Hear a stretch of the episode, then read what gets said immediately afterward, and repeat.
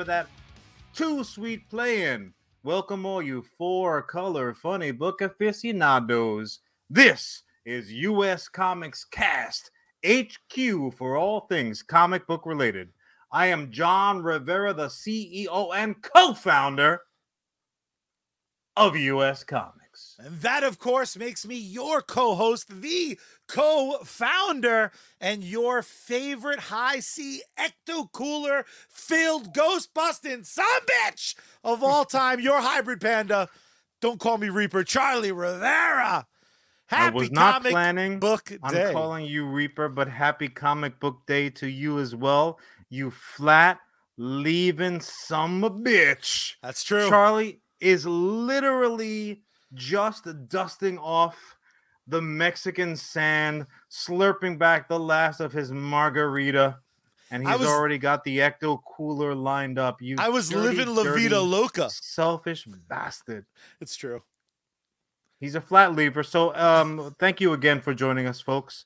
Uh as we all know, last week's episode, uh, I definitely appeared to be dying, and I was, but the fact that we were pre-recorded uh to allow for Charlie to escape the country and go on vacation in Mexico. Uh we've had a lot of healing time, so I'm feeling much better. Thank you for everybody who did not ask. But Charlie, relatively quickly, how was your fucking trip, man? goddamn amazing. It was amazing. You know the how Gatorade has new flavors, but they're like classic colors, just lighter. I That don't, but I'll take your word. That like crystal Gatorade blue color, that was what I was surrounded by. Huh. Uh, it was the jam. It was amazing. Just an ocean of Gatorade, aka Charlie's first wet dream, and by wet I mean Gatorade delicious and That's right. disgusting. uh, but you know what though, Charlie? For everything good Hey, in life, there is something equally potentially bad. I mean, at the very least, you do have to pay the piper. You gotta ooh drop your coin in the toll, or at least have some easy pass hooked up. Because while Charlie was soaking in the rays and knocking back the taquitos in Mexico, it did mean that he was not stateside in order to enjoy the director's cut of one of my, one of your, one of everybody's favorite damn movies. And look, we all know that US Comics Cast is a comic book podcast at its heart. But we also, as well as know that comic books are truly America's form of mythology right? Mythology to any culture is super important.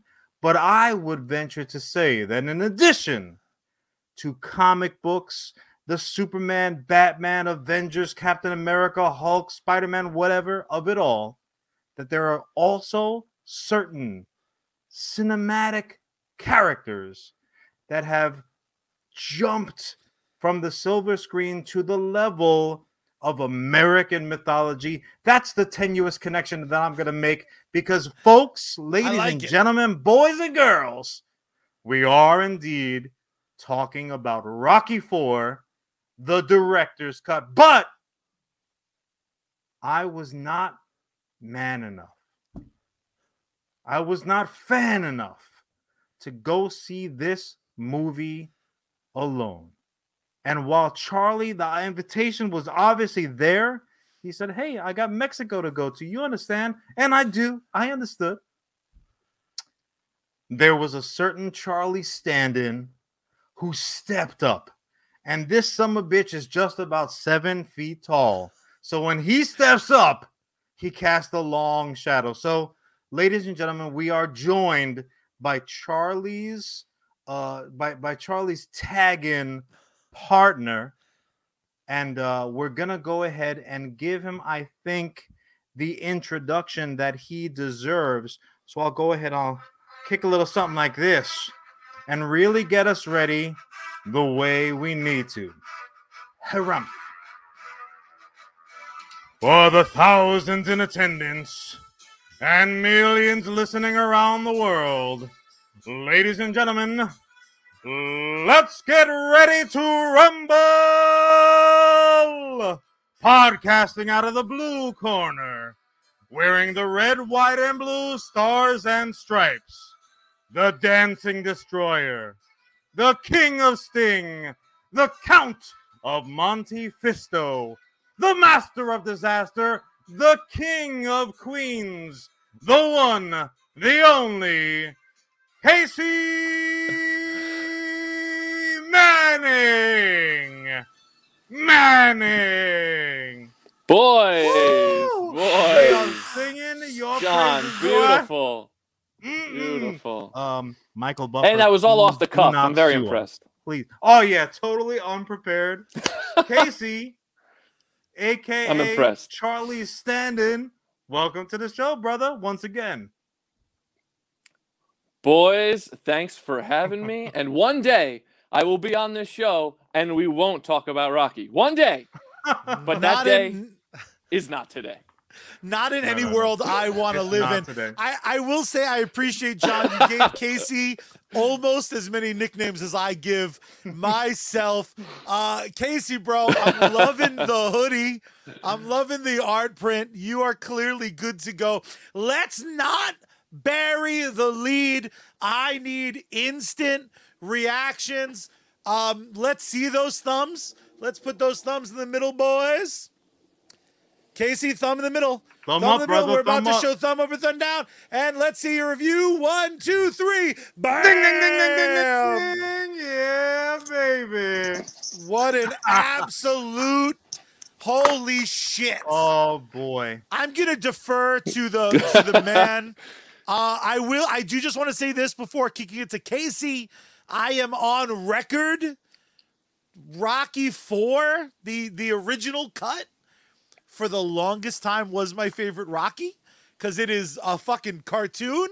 So I want to hear what your feelings were on Rocky Four, Casey, and then I want to hear the director's cut. I'm gonna boot it to you, my friend. What were your first thoughts?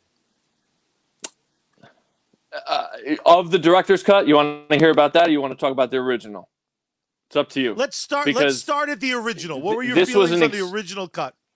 Okay. The original, it's one of my favorite movies of all time. Uh, obviously, Rocky's the most important film character that has ever come into my life. I'm not ashamed to say it. It's just so important. Now, to say, if could I say Rocky Four is my favorite? I can't because the the first one's always going to be number one because it means more to me. However, the fourth one is definitely the one that I've seen the most. One, because it's like a cartoon. It's 90 minutes long. And it was on USA, TBS, Fox, CBS, and whatever every day constant Loop. growing up. Every day. It's like the the non Yes. Christmas And what's great about it's on now. of Christmas Story. It's always on.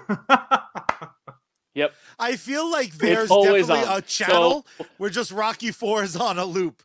It's Yeah. just they just you know If they there's hide not- it from you. it really. I'd be okay should with that. I'd So be now- okay with that. So I, I so do now- want to so say, I, I love Charlie, I love the movie. I love it. but but going into it, I and I don't want this to be kind of left off the table, uh, because we're very good at that, meaning to talk about certain things and never touching them. Um, this this director's cut, which look, director's cuts have taken a little bit of a ooh ooh cowhide beating uh from us here at US Comics Cast. I'll speak for myself. I am not a huge fan of the director's cut as a genre of films. Um, the the uh, um, the hardline stance that I would often take would be, look, motherfucker, you had one pass, you got it into theaters, be grateful and move on to the next. But this, I would say, in my own defense, because I would be a very much uh, a Rocky Four director's cut, Rocky V Drago apologist or or uh, defender this had a very specific way of coming into existence. And uh, Casey, I'll give you full credit. I'll kick it right back to you. Casey not only sent me the link for the, in essence, iPhone uh, iPhone recorded documentary of the making of this director's cut, but he was adamant that I watched the damn thing. He checked in on me like I was laying in a coma, growing the beard even longer than it is now. He's like, "Did you watch it yet? Did you watch it yet? Did you watch it yet?" Um, so, so yeah, Casey, uh, real quick, what, why don't you, um, you know, why don't you speak about the, the the documentary and kind of what that did for your anticipation of the movie? Look, it it was awesome. It it added such an extra level to it that most of the time you hear there's a director's cut coming out and you sit and you wait for it. We just went through that with the Snyder cut, all that nonsense, right? Right. We don't have to talk about it. So we sat and we waited. And go, what's going to be different? What's going to be different? What's going to be different? Well, they're going to add stuff. Uh, oh, okay, gr- great, but what? And we actually watched the process happen. He was he was on Instagram. He was releasing little clips of just little moments in the film that I've seen 150 times that were going to be changed just enough to whet my appetite, just enough to get me interested. And then he showed another one and another one, and then he came out with the documentary. And I was almost almost more excited for the documentary than I was for the film because I knew I was going to love the movie. I knew I knew it. I knew it. I was interested to see what he was going to do, but it was more about the process, about why he was doing it. Because a lot of people go into these director's cuts, why? What's the purpose? Is it Right. just to add more footage? We've seen mm-hmm. that. But no, he Right. actually wanted to go back and fix it. He took a flawed movie that I will admit is flawed and said, I know that this can actually be better. And watching him go through that process and watch scenes that he didn't see him head or his head in because you that's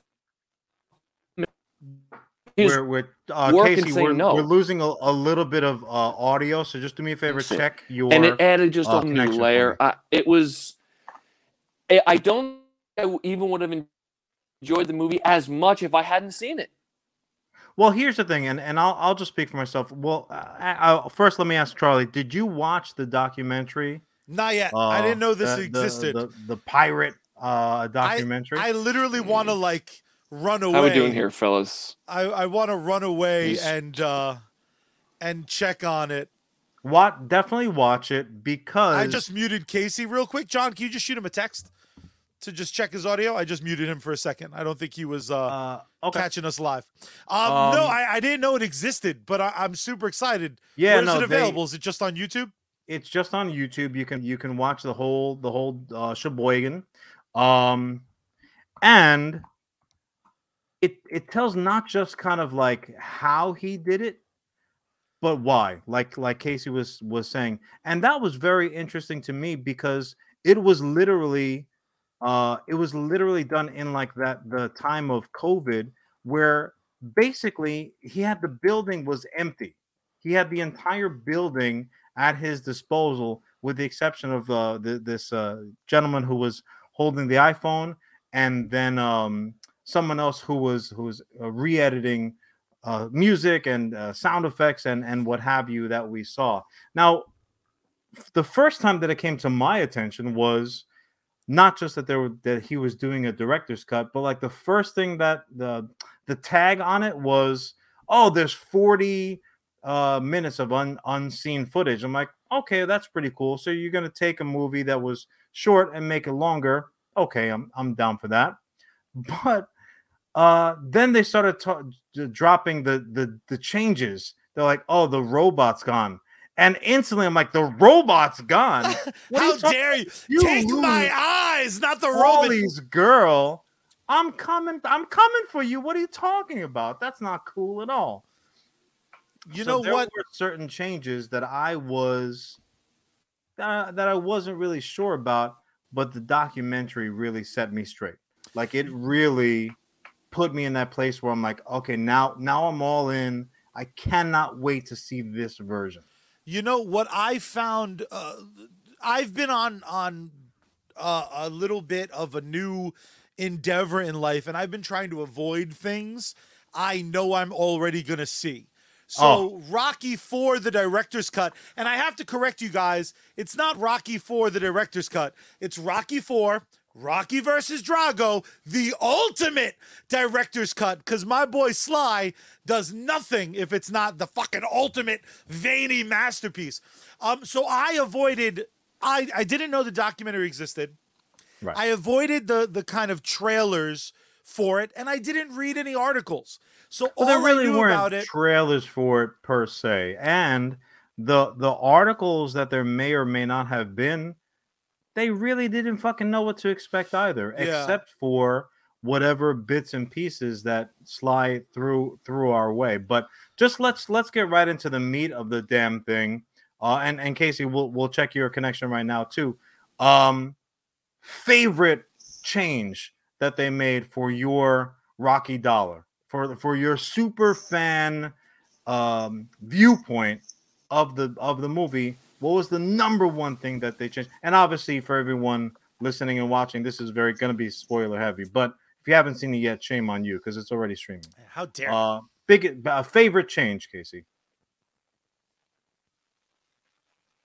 His he's favorite either change really- was stoic. He's either really thinking about it hard, or he's still having a slight internet issue. So, for Charlie, those, uh, for I'll those of you you. just Same, listening, same question, brother. Casey looks like Drago right now, staring down uh, an Italian sub.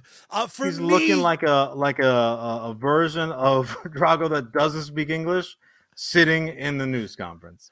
for me more than anything else it was uh the they they did such an amazing job of recharacterizing apollo in this movie uh they yes. again they kept the scenes he still learns about drago's existence in the pool playing with his dogs which like if you want to john wick your way into my heart be playing with dogs at some point um, but I thought the the restructuring of the Apollo Creed story, including the opening, not just being the last couple rounds Yeah. of his fight against uh, Clubber the, Lang. The, the the the formula uh, beginning of the Rocky movies had thus far always been the end of the the movie that you know uh, that came before it. So This instead gave us like it was a recut of Rocky 3 to fit in 5 minutes. Um so showing that brother relationship that Rocky and Apollo had, that change made everything else in the film way more it increased the stakes and I thought it was better paced. Um I mean what do you mean that it in- increased the stakes? For me, the Rocky Four was this. Uh, it was a revenge film. The original cut of Rocky Four. Oh, you mean you mean like the culmination? correct. It was it was hyper masculinity leading to another fight. The way that they structured Rocky Four as a 36 year old, it it to me truly addressed a lot of things that is being like a man and the wants of trying to stay what you were and not wanting to face what you might be. Um, all those new elements, I think, came from this slight restructuring of their Well, I- relationship. I, gotta and, say uh, that, and I. I realize a lot of it, a lot of it may have been kind of informed by the documentary, but from for from my book, the the the conversation that's had between Rocky and Adrian. Oh it my rings God, so true, and I'm not just talking about like the staircase, you can't win shit, uh, because that was also extended there's specifically a scene that occurs between them in their kitchen yes. when Apollo first shows up to kind of pitch uh, his uh, his damn fight uh, against this this um, you know th- this new challenge that's floating around out there, and um, that also just so solidified not just their relationship that they had because we, at the, at this point by four we're like okay we get it we, we Fucking know Adrian, relax. Rocky and Adrian, they're tight. They're, they're in a good place, yeah.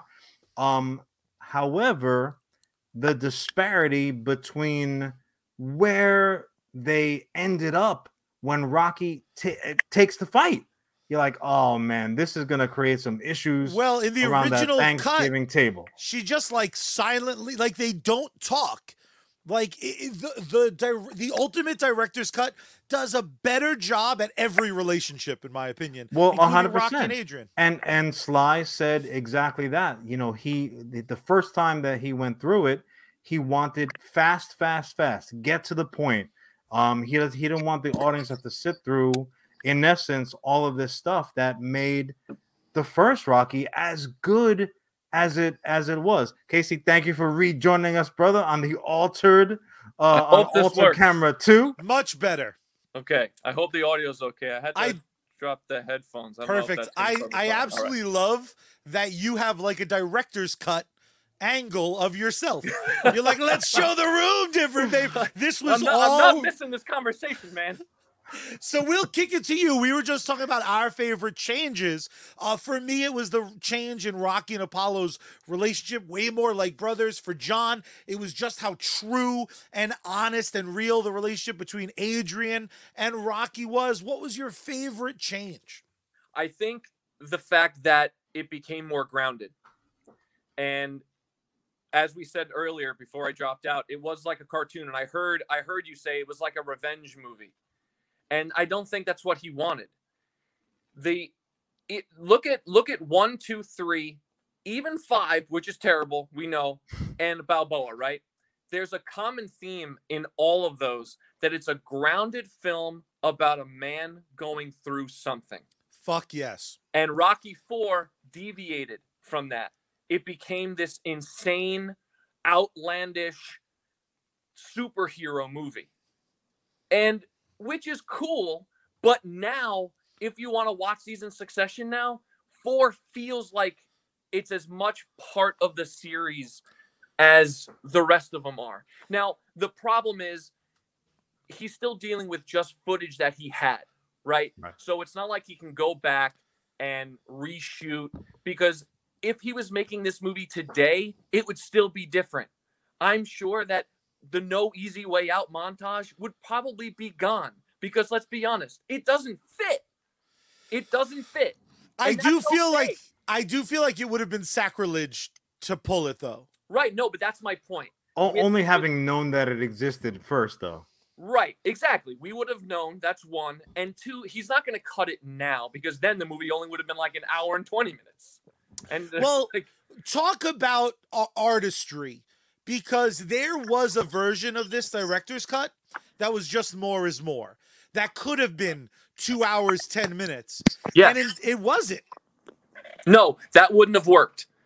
That wouldn't have worked because then all you would have been doing was making all the scenes that we already saw and then adding these new scenes to make it longer. That's Right, not right, the right. point. He just took alternate scenes to get the the feeling of what he wanted out of it instead of just jam packing it with more, more, more, more. You, more. you know what? I, I do want to I do want to speak to that the the artistry aspect of it though, Charlie, because and again, I'm I'm referencing back to the documentary. It was so beneficial. Um, I'm glad I'm not a chump like Charlie that didn't watch it before the movie. Um, but he spoke to certain things that were going to be done, and when I saw them on the screen, that it it just kind of really brought me to the place. I'm like, damn, Sly, that was that was exactly the right move because even on something that stayed, so obviously we all know they took away the robot. Um, we all know the, the the introduction was wildly different. The opening to the movie was wildly different. Um, but there were certain things that he even did in in in those scenes which you really couldn't eliminate, and obviously you couldn't replace with something else because they became almost definitive Rocky Four moments, like the uh, No Easy Way Out driving montage. What he fucking did, and I don't know if Charlie, if you um if you caught it, not having done the the research, the homework beforehand, literally every time something was a flashback, it was black and white, Yeah. and then in Yep. the moment it was color.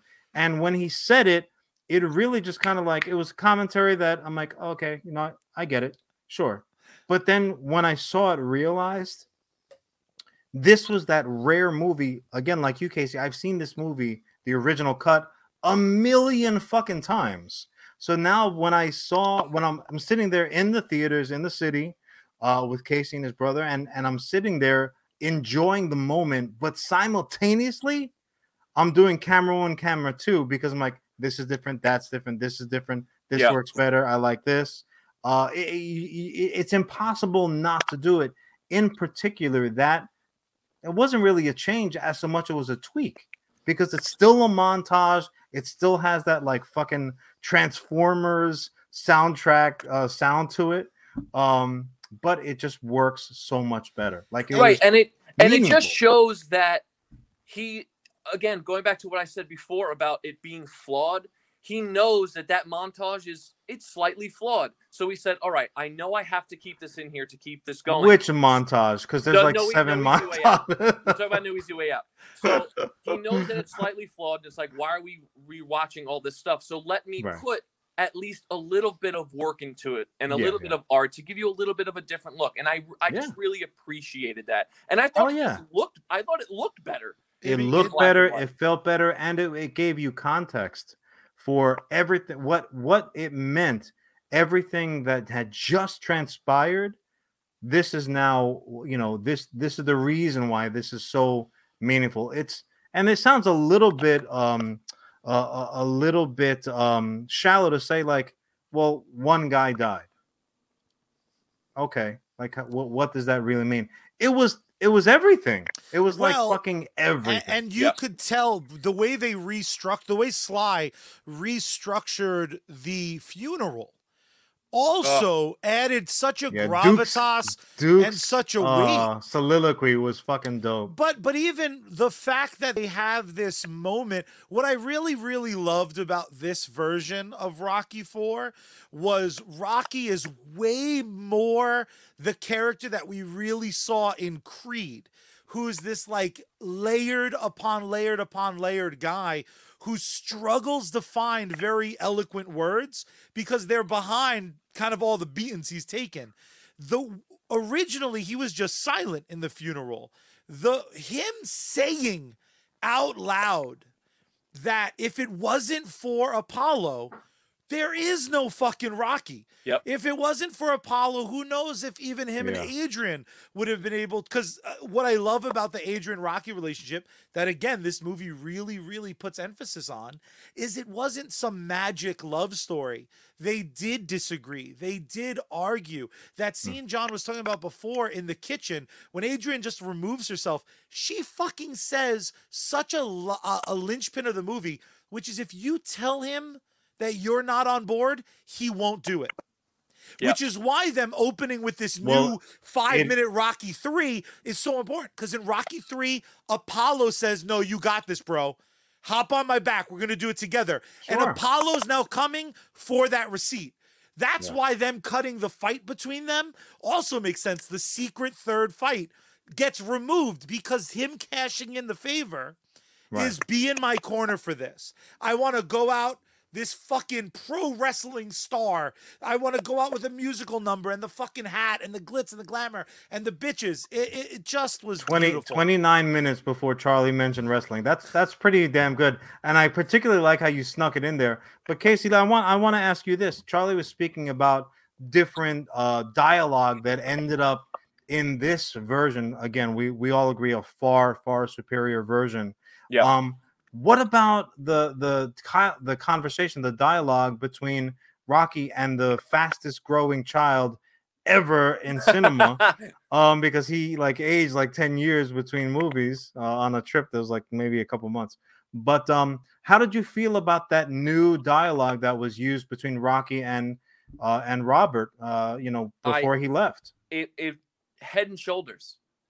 Head and shoulders. The fact i don't I, i'm looking back on this and saying how did you cut this out in the first place like what were you thinking like the originally the conversation is okay it's like he still has the whole thing about you know I want someone to hit me on the chin just so i know that it's over yeah but there's something that comes like the, out the kid the kid going. gets a little chuckle and he's like oh a big gay guy would have beat Yeah, me up I'd be guy wanted to scared Shut up. up, Like, kid. It's just it's awkward, and Yeah. it just becomes more about him teaching a lesson to his son.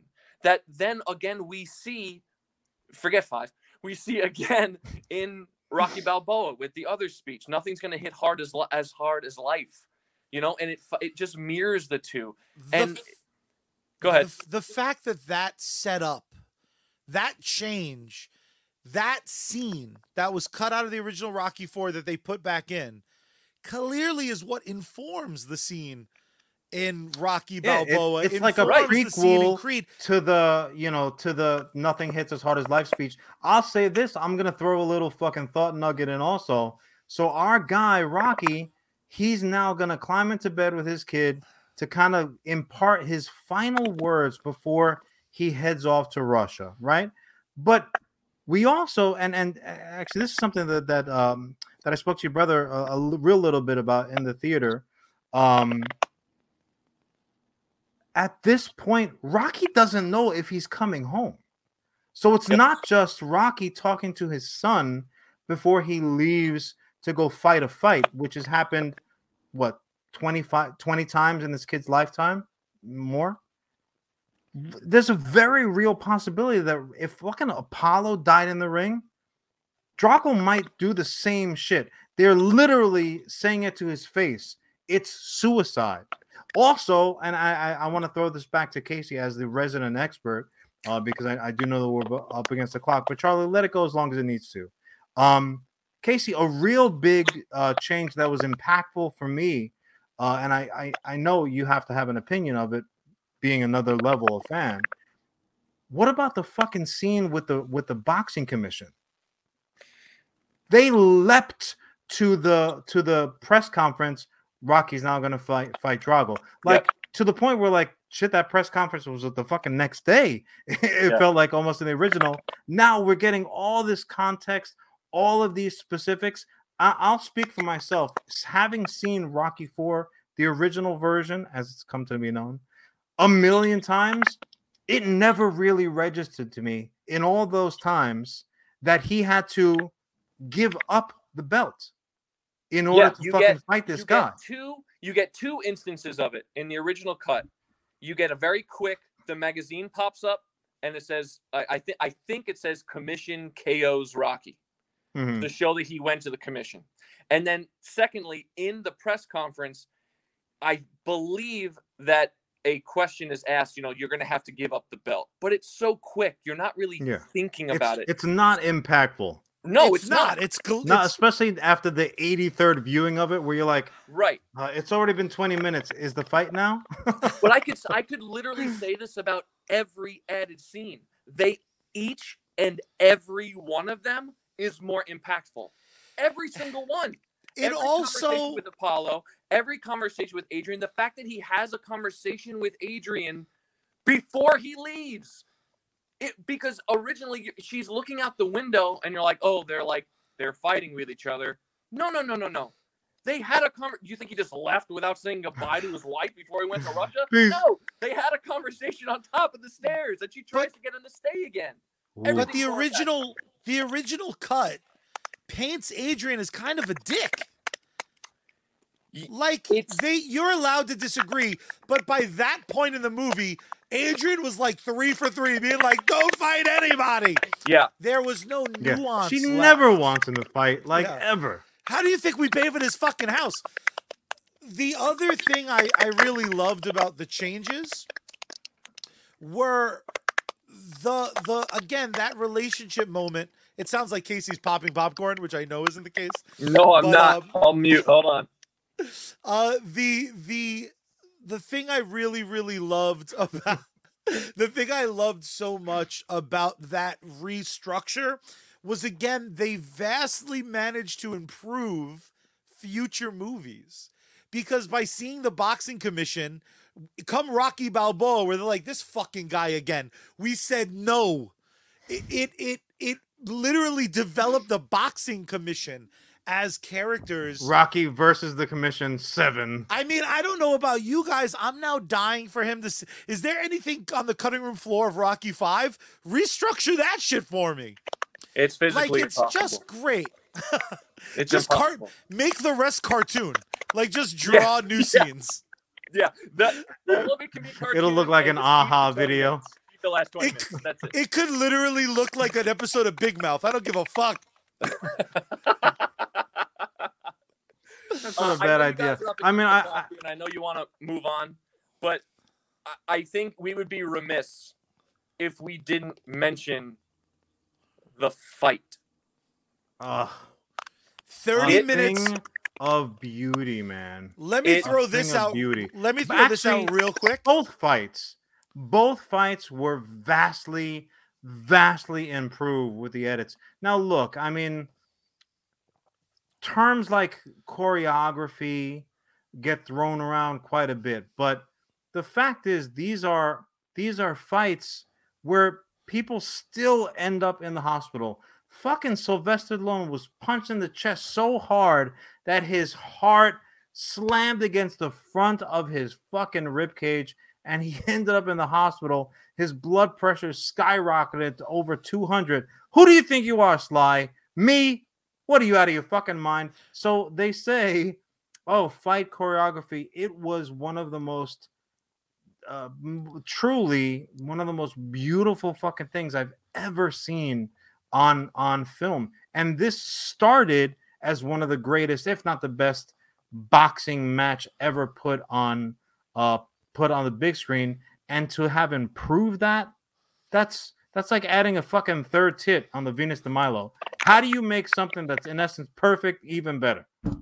Right. And when you really think about it, he it's the only part of the movie that is technically longer than the original Yes. because the movie was originally 91 minutes long. It is now 92 minutes long with I didn't 40 realize that. minutes of different footage except in this last fight they're an added 2 minutes. yeah, yeah. And there was one moment when I, I think it's right near the end. They they recut. It it takes even longer for him to knock Drago down. Normally, once that music comes in, you know it's coming in about 15 seconds. They Yeah. added some and they he added a shot where he hits him in the midsection with a body blow that I had never thought was humanly possible. Now, at the end of every fight, we know that he always gets in and he ends up lifting the guy off the canvas, right? He hits Right. the ribs and he lifts the guy off the canvas. Dolph Lundgren is is up against the ropes and he lands this shot to his ribs. It hurt me. I think I actually out loud, and I do not make noises in a movie theater. It drives me crazy. But I'm pretty sure I went, oh, because it was it was so unbelievably raw Yeah. and you feel it. real. it. You could feel it. And the whole the whole fight atmosphere was different. That's the first thing I said to you when it was over. I turned to you, I said, Holy shit, that fight was so loud. The crowd was so loud. And being The- in the theater, Charlie, I'm so sorry that you Yeah. What a chump.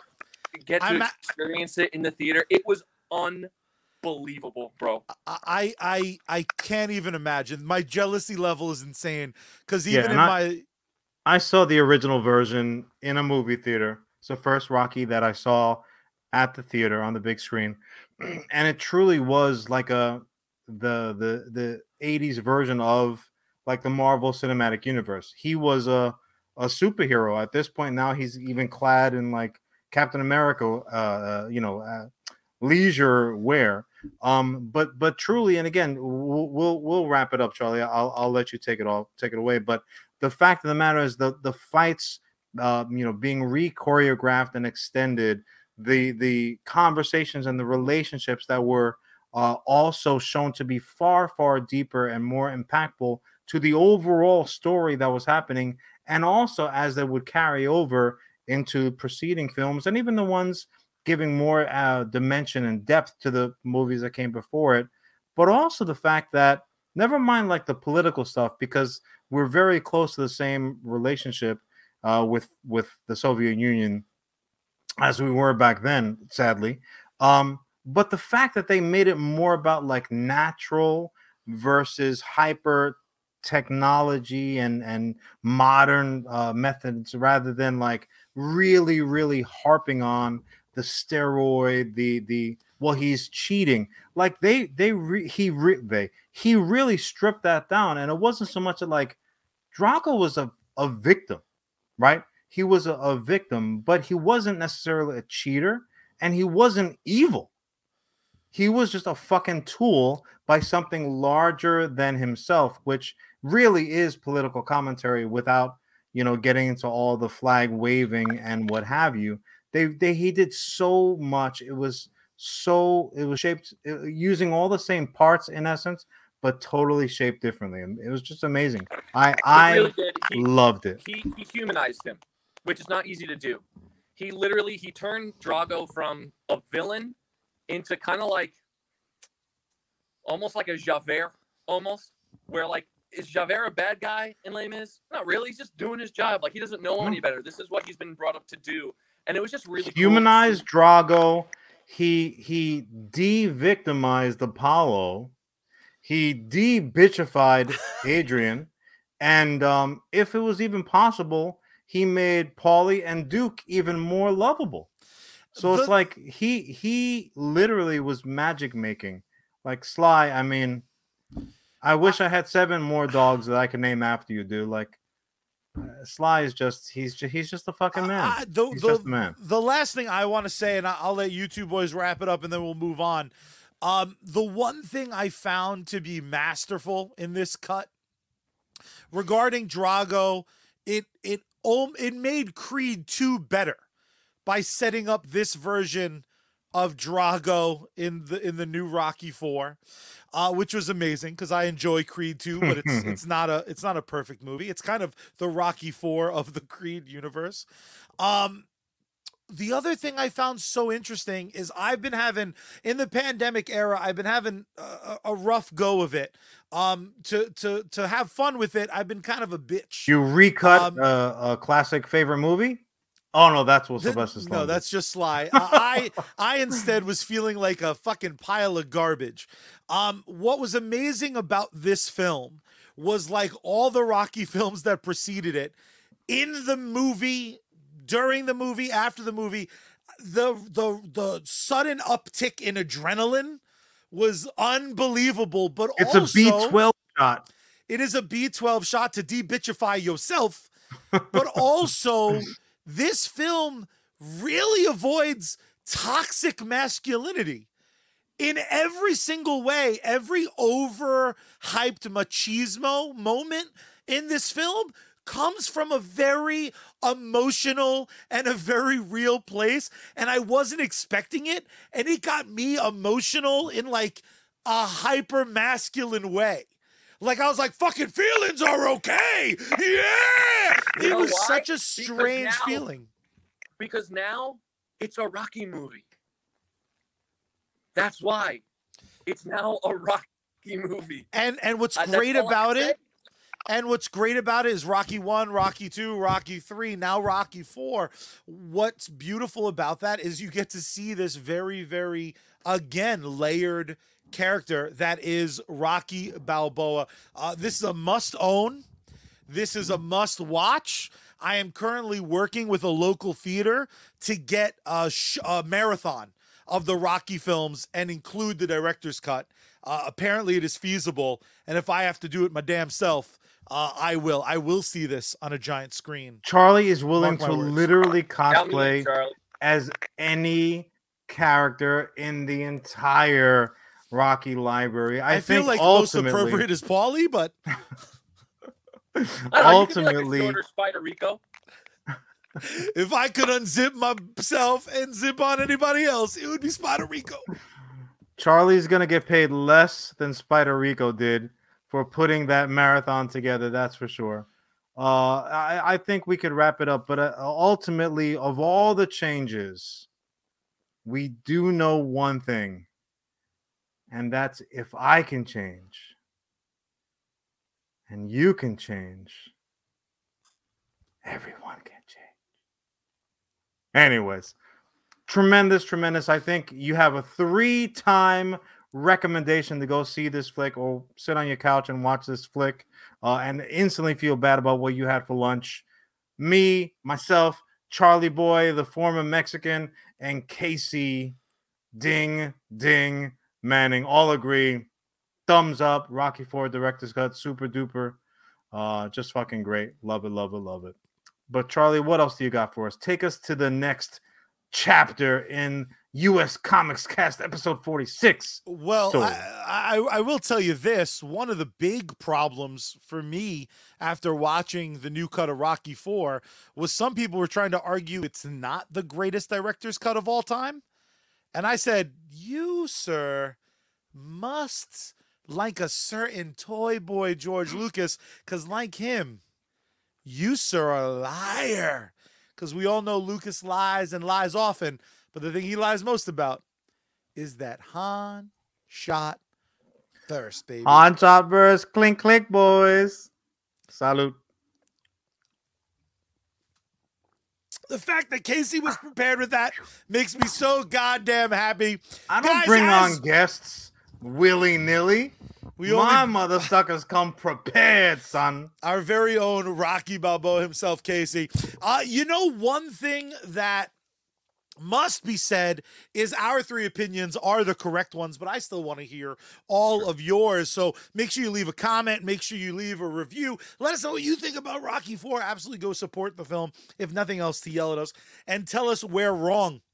Now, I do have one more question for you, Casey. As a, a Rocky super fan, how nervous were you before you sat down and started to see those reels roll? Not at all. Good. Honestly, I mean, not I, at all.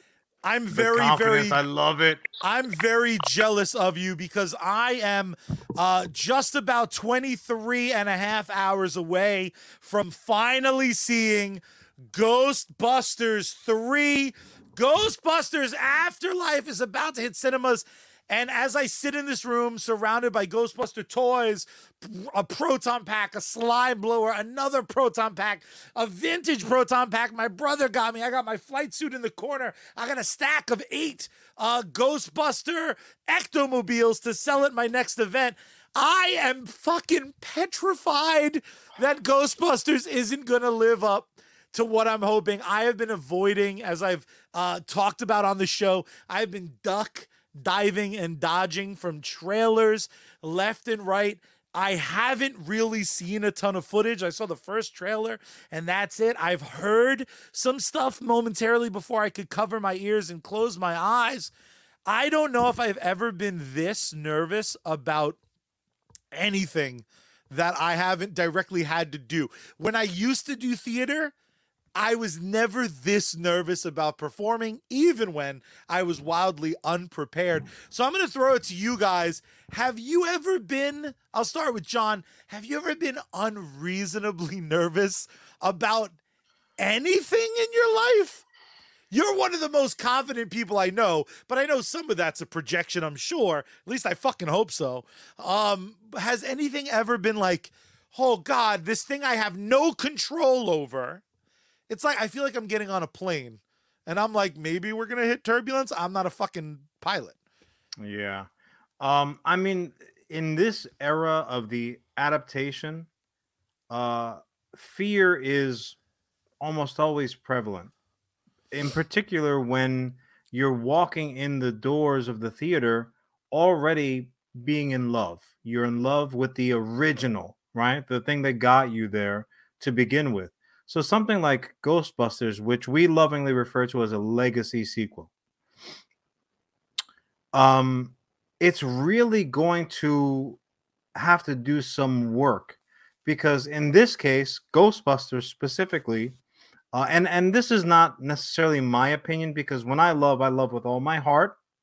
Uh, so even if something is not necessarily as good as the um as the original, let's say, you're like, I still, it's still, it's still it, right? The the the pieces are still the same. The the ingredients are still there. So the the original cast members very publicly poo-poo Ghostbusters 2. And then we didn't see anything for a long time. And some of you guys watched a uh, complete reboot um, with a different cast. Uh, I never saw it because I have integrity. Uh, and that famously flopped. Uh, and now we're getting this legacy sequel, which, as you refer to it, is Ghostbusters 3. I would say, with all peace and love, this is really Ghostbusters 4 because the Ghostbusters video game is technically Ghostbusters 3. Eh, you know, whatever.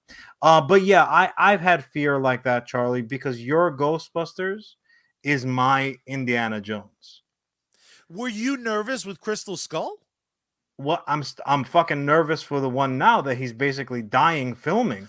Uh, I was super super nervous for Crystal Skull. I was only super singular nervous for Last Crusade because the fact is, I didn't really love love Temple of Doom. Right? So Temple of Doom falls into that category, especially now when Rocky 4 wasn't on. Temple of Doom was on. That was Right, the, I was the have Rocky seen- Four Temple of Doom channel. We've seen Temple of Doom so fucking many times, and like we can recite all the lines and you know all of it. Like we we were short round. That's the I, truth of it. I, to be honest, because of that channel, I thought Rocky Four was called Rocky Four colon Temple of Doom. I was like, these two. This seems like a long ass movie. He uh he would probably do really well against the Thuggee. Uh, but in any case, um, it was if you if you if you were able to somehow quantify a movie's value and put on a scale, you can't do that. But if you could, um, if if if Raiders of the Lost Ark was a 10, which in my opinion it was, Temple of Doom is far inferior. Good or bad, like it or not like it, it's just inferior to the original. And then Last Crusade came out. Obviously, I was gonna go see it because I fucking love Yeah. the good Dr. Jones. And and Last Crusade was like boop, way the fuck up. A far, far major improvement uh, over Temple of Doom. And I felt like ah, I'm justified in my love.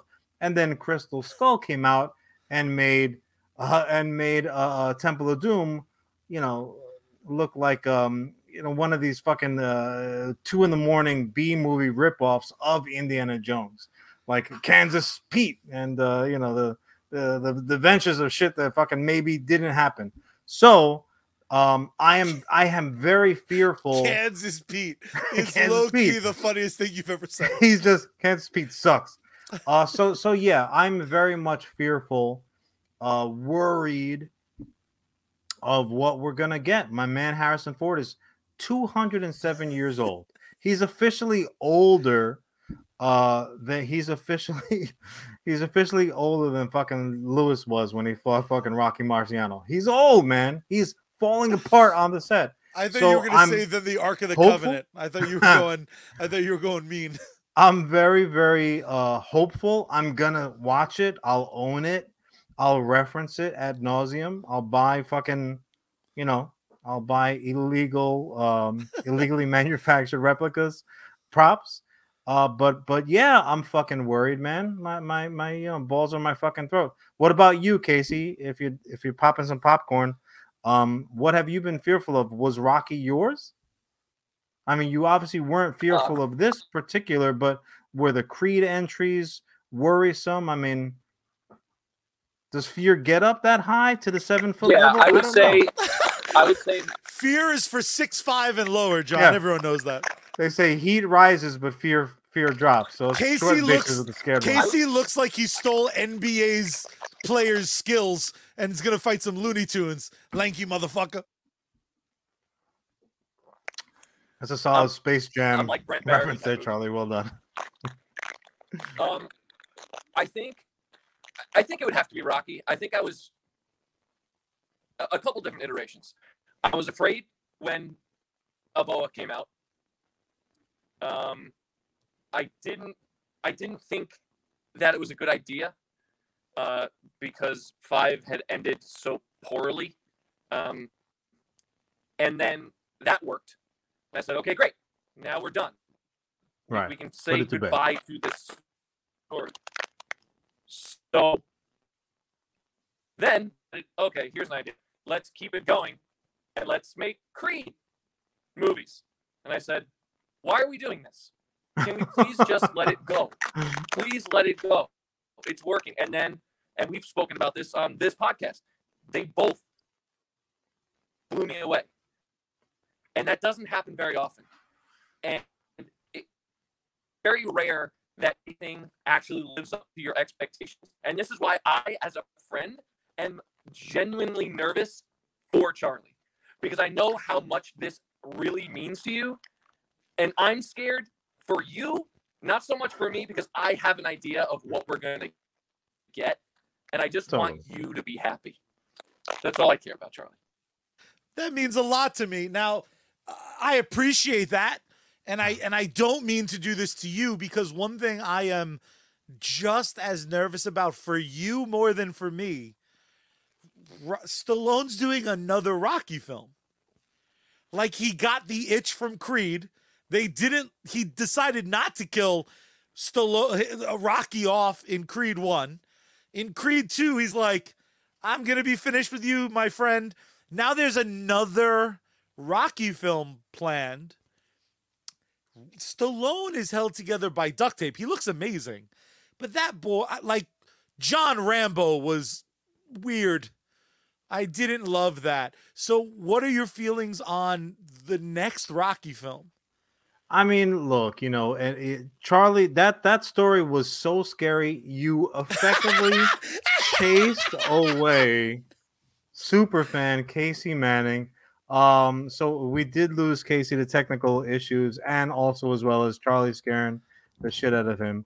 Um, you, you know what? I, I too love Rocky as a character. I think he is you know, I, I I mentioned it before, and I'm not going to backtrack off of it. He has entered kind of like that that lexicon of he's he's a mythological character at this point. When you start referring to something as being as as like oh like running, it's like running up the steps, or it's you know like it's it's enter the fucking the the conversation of people who are not themselves uh huge Rocky fans it becomes something even bigger than these individual movies. Um, I would say that to a very large degree, they're they're bulletproof, right? Because if you get a sequel that is so trash, in your opinion, that it does so little to entertain, to satisfy, to whatever the case might be, where you're like, look, by comparison, that's you know, that's this, that, the other thing. Okay. That might mean that there's going to not be any more coming in the near future. You may have to wait fucking 30 years, Ghostbusters. Um, but it doesn't take away from the original thing that you loved, right? That movie still exists. Yeah, you they're... still know all those lines. So in a situation like this, God forbid, right? God forbid, Zuul forbid that this Ghostbusters Afterlife does not live up to Charlie superfans' expectations. Does that detract from the original Ghostbusters in any way for you? Absolutely no. not. Absolutely. No, it's not. got that. It, it, has a rent, a permanent rent paid uh, status in your heart. It lives in that little compartment right next to fucking Cheez Whiz, but before dry cereal. That's Ghostbusters right there for you. Yeah, you you know what I think is it's I it's weird because it's not unique, and luckily there are things like Creed out there that mm. took big swings. Because Creed, in my heart, Creed is, Creed's not Creed's different. Creed, Creed is that conversation we had. That's a reroute. That's yeah, not truly a sequel but, to the Rocky flick. But here's here's my point. Ghostbusters Afterlife from what I can tell from the teaser, because that's all I've seen, hmm. it is very much passing the packs. You mean so, you didn't see the thing with the fucking dragon stop, when it's flying stop, over top? You son of a bitch! You didn't see it. Son you didn't see it when Satan himself will, shows up. I will. And he's literally singing the Satan song from don't South you Park. Dare, don't you dare do this to me! I was shocked um, that they were able to license, but I figured maybe maybe Reitman knows I, uh, fucking the, the South Park guys. I, I, I hate know. your guts. I, I my hatred for you has grown. Um, the reboot, I the the the part three I don't want is Jon, son of a bitch. Um, the the something like Rocky. When Stallone is gone a hundred years from now, because he's on my Mount Rushmore of people to protect. when he is gone, it would be sacrilegious to do a Rocky live action film without him. That I probably have enough room in my of heart. any kind. Uh, because one of the things that Sly talked about and a potential project was, and I don't know if this is the project that you were referring to, or if you were just messing with Casey and trying to chase him off the show effectively. Um, what he spoke about during his interview, uh, we got the opportunity. Those of us that saw it in the theater because we weren't cool and hanging out in Mexico like losers. Um, we got to watch a, an interview that was recorded and being transmitted live while he was in Philadelphia and we were sitting in Manhattan. Empire Theater, by the way, is fucking that AMC Casey. If you listen back to this, that is a dynamite theater. You were right. But uh, he spoke to the interviewer. I forget who inter- interviewed him, but he was somebody of note. Uh, he spoke to uh, the possibility of another movie, a Rocky movie, or maybe a series, which would be a prequel. Uh, It would be a prequel, so it would be speaking to. Hey, look, speaking of the devil, it would be like young Rocky, young Adrian, young Paulie, see, I'm all I'm these characters that we know so well. So yeah, I mean, I the second that he said it, in case you could back me up now that you're here like a fucking ghost. Um, I looked over to Casey. I was like, "Start working out, brother. They need to cast that young Stallone, uh, that that young stallion. Uh, Casey could fill the bill. And Um, you- except you- he would but- be looking at Drago in the face. Uh, so you know, maybe some creative The- angles on the cameras. I suppose the thing I'm afraid of is also the thing that I'm glad is happening because I've waited 30 years. Um th- because this is about the Ghostbusters not specifically the the big 4, Ray Winston, Peter and Egon.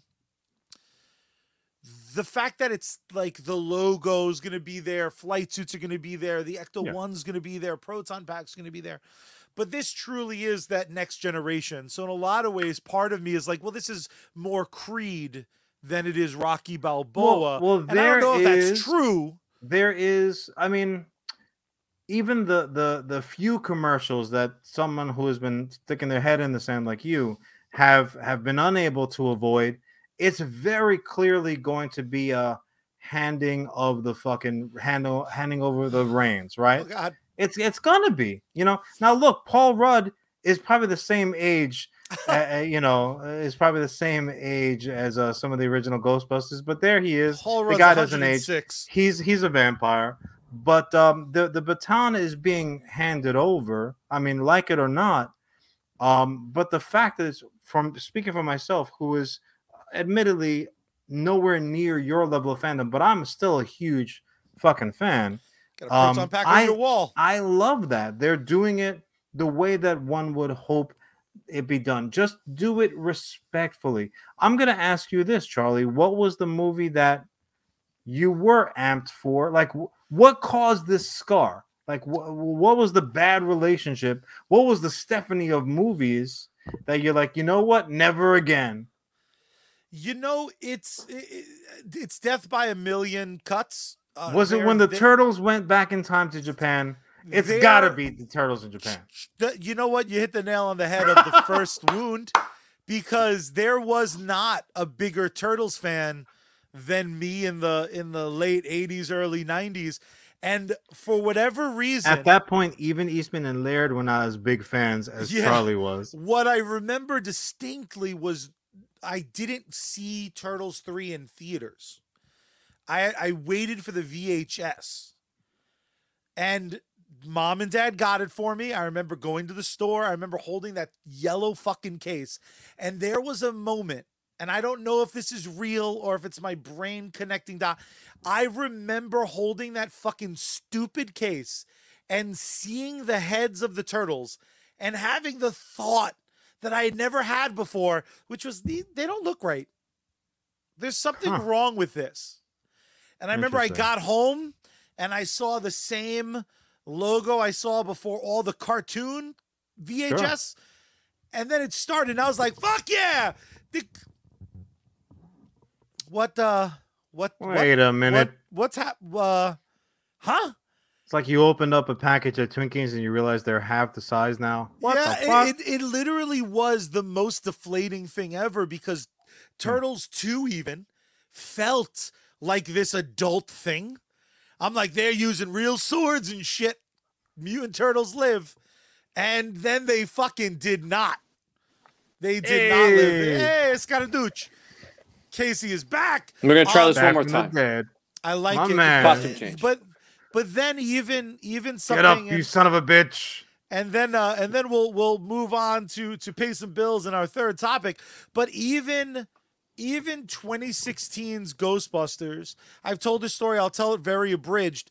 Madame Tussauds invited my charity Ghostbuster group out to see the Ghostbuster 2016 experience, play this like 3D game based on the 84 classic. And there was something about being around replicas of the props. And I saw Slimer and I did this 3D before they let us see the film in advance. There was this moment where I was like, you know what? My eyes and my ears and my feelings were all wrong. Maybe this shit's gonna be dope. And it took no longer than three minutes of that wretched film. And when I tell you, if Ninja Turtles broke my heart, 2016 Ghostbusters climbed in my butthole and ate my insides and left me. Now, mind you, you have to imagine this. I'm in Times Square. I don't want to imagine I mean- no, them leave climbing me up out your butt. I am in Times Square. I am dressed like a Ghostbuster. I have a proton pack that weighs like 85 pounds in front of me because it was made of goddamn wood. I get up. I don't wait for the bonus ending. It's like over, and I'm like, I have to get the fuck out of here. My buddy fell asleep 10 minutes into the film, so I shake him awake. I grab my proton pack, I throw it on, I get down the stairs. I'm the first one out of the theater because I'm nauseous. And I have to retrieve my cell phone because the movie's not out for two more weeks. So I have to go to a security desk, give them a ticket to get my cell phone back. And the nice security guy just goes, Huh? How was it? And I went, I'll just take my phone, please. I You didn't make the have, movie, Charlie. I didn't have the emotional ability to be like, I want to die. Charlie, You can I ask you a like, question? uh, You I want a refund, but the ticket was free. I want a Oh, refund. Let me ask you a question because I know, I kind of know how you operate, and I have a feeling that because this isn't going to be the the Ghostbusters that that we had five years ago, thank God. So we're gonna have we're finally getting a continuation, which is all we really wanted in the first place. So I think you you are you're gonna have that that Charlie Rivera excitement, and it's like I, I see Bill Murray and I'm happy. Everything's gonna be okay. Is there anything that could happen in this film that would make you feel like that again? Could they really do it to you again? If or are you, you. gonna be like, eh, it was Ghostbusters, yay? if ready the, to love again. if the new ghost, the blue ghost that was in the teaser, Muncher is his name. If Muncher is like Egon's ghost, I- Okay. I, d- I don't know if I can emotionally That deal with like that, that would be pretty fucked up because that would mean that our metabolism slows down significantly after death, which quite it's a lot of frankly, I- Twinkies. I wouldn't be I wouldn't be happy and and it's and it's there there's a couple there's a couple things that could happen. That's one them just not respecting the ghostbusters that came before them meaning they there's an opportunity in bad movies like if be Mackenzie like- just spits in Bill Murray's face. yeah i just i i could imagine a world where someone not necessarily the people involved in this but someone was like well the way to have new ghostbusters is they're fucking better i went The on our buddies Ghostbusters, you mean? Well, but even the Extreme Ghostbusters had the real Ghostbusters show up, and they were was- markedly better. That was intentional. then uh, then Charlie, I think then I think you're gonna be fine. I really I do. I think you're gonna be fine. I- The- I don't think they're gonna do that. I hope so. I think the, The- problem, I, John, if if if you mind, if if I may, no. I think the problem, at least for me, is it's going to literally be two hours worth of fan service. Yes, please. Exactly. That's Sign for you. up. That's not for me. Totally. I, and so I, think you're gonna uh, you're gonna be fine, my friend. yeah. Trust you just you're got Rocky okay. Well, Four, the ultimate truly, director's cut. You're full. like, Feed the- me. the the the the cinephiles uh, textbook says if you get a movie that's fan service, that's a that's going to be a bad movie. But that's to the cinephile, right? To to the people who are looking at it as it, like its own thing. So in other words, I, I'm I always um the the critics approach to certain things. So I've read this is in the past because I, I've since moved on with my life because life's too short to read fucking critics' opinions. Um, for me, but I have read critiques of movies and shows and and whatever, where literally the first things out of a critic's mouth is, I, I I'm I don't like action movies. Okay, but you're literally but you're about to review an action movie, so how much stock can I put in what's going to now follow that sentiment? Obviously, everyone's entitled to their opinion. That's what opinions are for. But I would say this: if if the worst thing that you could say about something like this is well that it's fan service, then the even if that's a small demographic, those super fans, they're gonna be like a fucking pig in shit. That's like somebody who says I love icing, and somebody hands you a plate of icing and no cake. They'll they're happy, right? People who are a little bit lower on the totem pole of fandom, like yo, motherfucker, where's the cake? I, that's what I'm here for. I just sang happy birthday, blew out the candles. I want the whole thing. I want the cake and I want the icing. Um, I I have a feeling kind of of what to expect. I think that it's gonna be cake with icing piled high. That's what that that's kind of what I foresee from the trailers that I've seen. I have not avoided. You both trailers. have I'm made like, yeah, me show feel me, so show me. much What- better. What do, what do you got? No, I- honestly, I, I, This I was really think that therapy. it's like a, a sliding. We're scale here for you, buddy. We're here for you. after a, a legacy sequel, coined the term, a patent pending, trademark, a legacy sequel. There's a mathematical equation someplace. I don't have it. I'm not a big into math. I know a few people who can maybe work it out. You you get like that graph where the further away, like the further x gets away from y, if x is when that's that legacy sequel comes out, and y is when the version that it's a sequel to, the longer that it gets away from the sequel, the more fan service you need between this point and that point. If it came out two years later, no fan service needed. Maybe one or two little wink and a nod to the audience. But if it's 30 fucking years later, then you know what? Show me a flat top. Give me a fucking terror dog. Like, I want it all. I will say this the way that it's shot, the way that it's framed, it it doesn't look like a like a cut and paste uh, a carbon copy of Ghostbusters 1. Certainly not of Ghostbusters 2. And Ghostbusters 1 and 2 are wildly different flicks. Uh, I am very optimistic. I'm not cautiously optimistic. I'm very optimistic. They they can do very few things that are gonna make me put my thumb down. I'm really looking forward to it. I'm not gonna see it in the movie theater because I Charlie hope, left me out. I hope so. but I can't wait to see it. But you Uh, can come I- with me, John. I go see everything. That, you know what. Casey? You come with I me. I can get to the AMC real quick, brother. That's I'll right. put You got home quicker than me. I will put you both in flight suits this Friday for anyone who Oh, does I'm gonna wear a flight suit. I'm just not gonna be at that theater. for for anyone that does live on Long Island, your Long Island Ghostbusters, in direct association with the Empire State Elite, uh, will be hosting uh, a Ghostbuster meet and greet at Movie Land of Coram. Uh, we're gonna do it from six to nine this Friday. Uh, I'm going to see it on Thursday, however, because I cannot wait till Friday. John, let's You whore. pay some bills now that you two have made All right. me feel better. John, you are first up.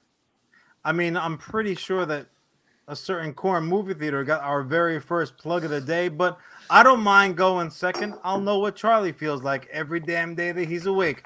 Credit where credit's due. Our other sponsor, besides Core Movie Theater, uh, right here on Facebook Gaming. You can also catch him on the Purple channel. That's called Twitch. Sergeant Finesse, multiple streams every day, outstanding gaming content, supporter games, co-streams, giveaways, contests. Don't be a sucker. Check them out today. Throw them a like, a follow, a share. Consider becoming a supporter if you need a pick me up. That's real simple. Follow the White Rabbit down to sneakenergy.com. Use code SGT at checkout. Mm-mm. That's really good. Uh, looking for some fresh new merch though? Go ahead over check out geeksunleashed.com. Use code SARGE at checkout there. He's actually got a promo between now and the holidays 50 15% off for everyone. It used to be only for supporters, uh, but now everyone's got that. It's like a friends and family thing 15% off. Check it out. When Sarge is on deck, you salute. Casey, do you have anything you want to plug? I wish I did. Rocky for the director's cut. Rocky for the director's cut.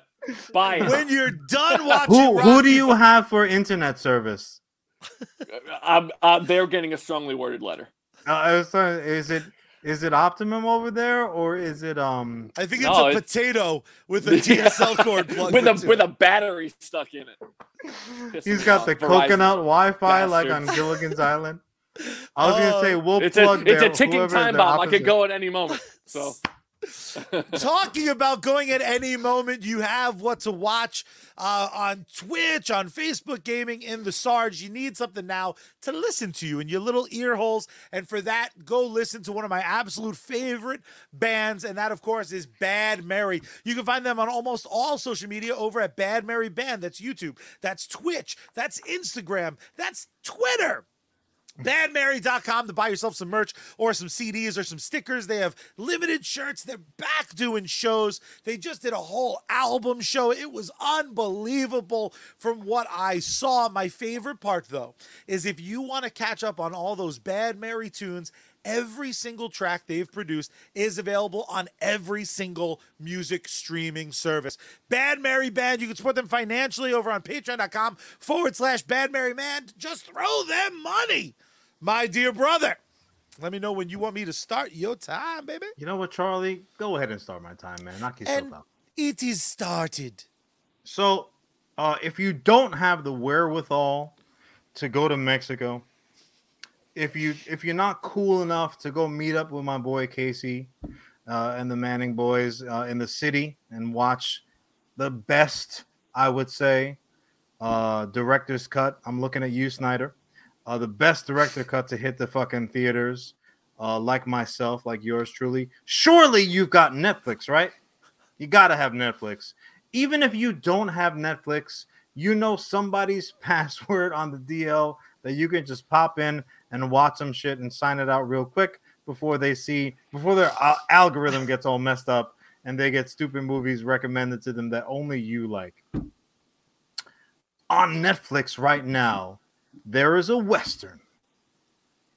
And uh, anyone who knows me knows that I love the western genre you would think that I ate spaghetti three meals a day. I love Western so much. Um, this movie is called The Harder They Fall. Now, someone like me, who's considered uh, in the textbook a brown guy, I don't see color when it comes to Westerns. But some people might refer to this the same way that they refer to that alleged 2016 Ghostbusters movie as the girl Ghostbusters. Some of those same people might refer to the harder they fall as the black western, uh, which is incredibly stupid, uh, but not inaccurate. So the harder they fall is a flick which uh, really hit on a, hit, hit a couple of topics for me that I that I wanted to get into right now. I do want to talk about the the movie in and of itself because uh, I insisted that both Casey and Charlie watch this movie. If uh, even if they hadn't been planning to, I, I kind of threw my weight around. And look, winter's coming, so there's a little extra to throw around. Uh, I said, watch this movie because I, I really want to talk about it. There are certain things happening here. Now, just on a surface level, as just a straight Western, a modern Western, a 2021 Western, I was like, this is entertaining. This was a good time. I enjoyed myself from opening to closing credits. The the the plot was satisfying, the ending was satisfying, if not somewhat predictable. But I sat back, I was like, okay, I'll open up the top button on my pants and we'll call it a day. Mission accomplished. But then I, started thinking a little bit more Always there were dangerous. few there, i mean almost always almost always there were a few things happening here which really uh they really uh, insisted on conversation and even now, having watched the movie more than one time, having kind of made my little cheat sheet of things that I wanted to talk about, things that uh, me, things that what have you, uh, I'm still not really sure about. So again, here we are. Both you guys have watched it upon my urging. I gotta ask you this: We know that it's a western. We know that it's modern movie. Uh, we may or may not we may or may not know that this movie was uh, directed and co-written by a cat who really doesn't have very much feature experience in the past. But that being said, wh- I have to ask you this: Would you guys consider this movie as like a? Uh, I'm not even sure how to how to pro, how to how to put it properly. W- would you guys consider this as like a like was this movie trying to make a point? Was this like a political commentary movie to you guys as an audience member? I'm gonna kick it to Casey first because I have to pee, but I will be listening on the stream, so I'll be right back. Casey, take it away. Make sure you mute your mic because we don't want to listen Oh, to your my- stream. Done and done. So how do I even follow that? Uh, All, all you can do don't is take a shit so. right now. Well, That's all you can do. yeah, yeah, yes and no. Okay. I don't think it was to make a political point, but I think it was to show that these stories can be told by somebody else. And I appreciated that about it. I don't think it was trying to make any kind of a statement because I think it's stronger without it. Right. They Di- uh, let they me ask you this, he just- like a like a point counterpoint. You, you so you say you don't feel that it was trying to make a statement, but do you think that it made a statement? Yes, but the statement is that hey, we can do this too. All right, that, And that's, that's totally great. fair. Anybody, That is- anybody can that is great. a western film.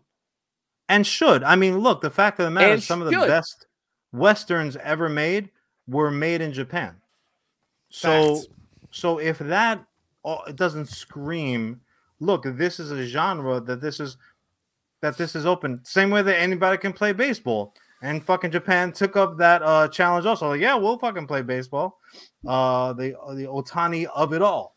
So uh so Charlie, if you are now uh primed and ready, how how, how do you feel? Do, do you feel that this was like political commentary uh, or like a like a like a point driven flick, or do you think it was just an entertainment? Uh, I, I I think, like Casey said, it's a bit of a of a hybrid. I do not think when they set out to make this film, I think some decisions were made. There's a in right in the opening credits. There's a big statement that says these people were real. Right. that I think was the crux of creating this was like we haven't really seen uh, a, a mostly black western to my knowledge it doesn't exist django obviously had a, a protagonist uh, in a stylized western from uh, quentin tarantino. But so for me i think they just set out to make an entertaining film. And I think the hook of it was like, well, what if we use a bunch of actual cowboys and and and cow ladies, and uh, let them Now, ladies, is a hundred percent now the official term for these individuals. So I'm ju- I'm just gonna kind of jump in, Charlie, because I, I I I don't know if I have a viewpoint that's unique or maybe that will affect kind of uh, your guys' viewpoint of it.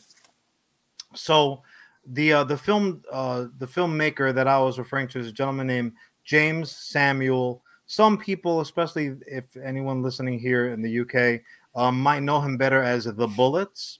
Uh, he's a singer, songwriter, music producer, and filmmaker. His business card is fucking huge. um, so 2013 had a studio album. Uh, they died by dawn, by dawn, and other short stories. The big thing is that he directed the uh, the corresponding music videos to singles off of that album. Some people might know this gentleman better as the brother of music uh, musical icon uh, artist Seal. This is this is Seal's brother.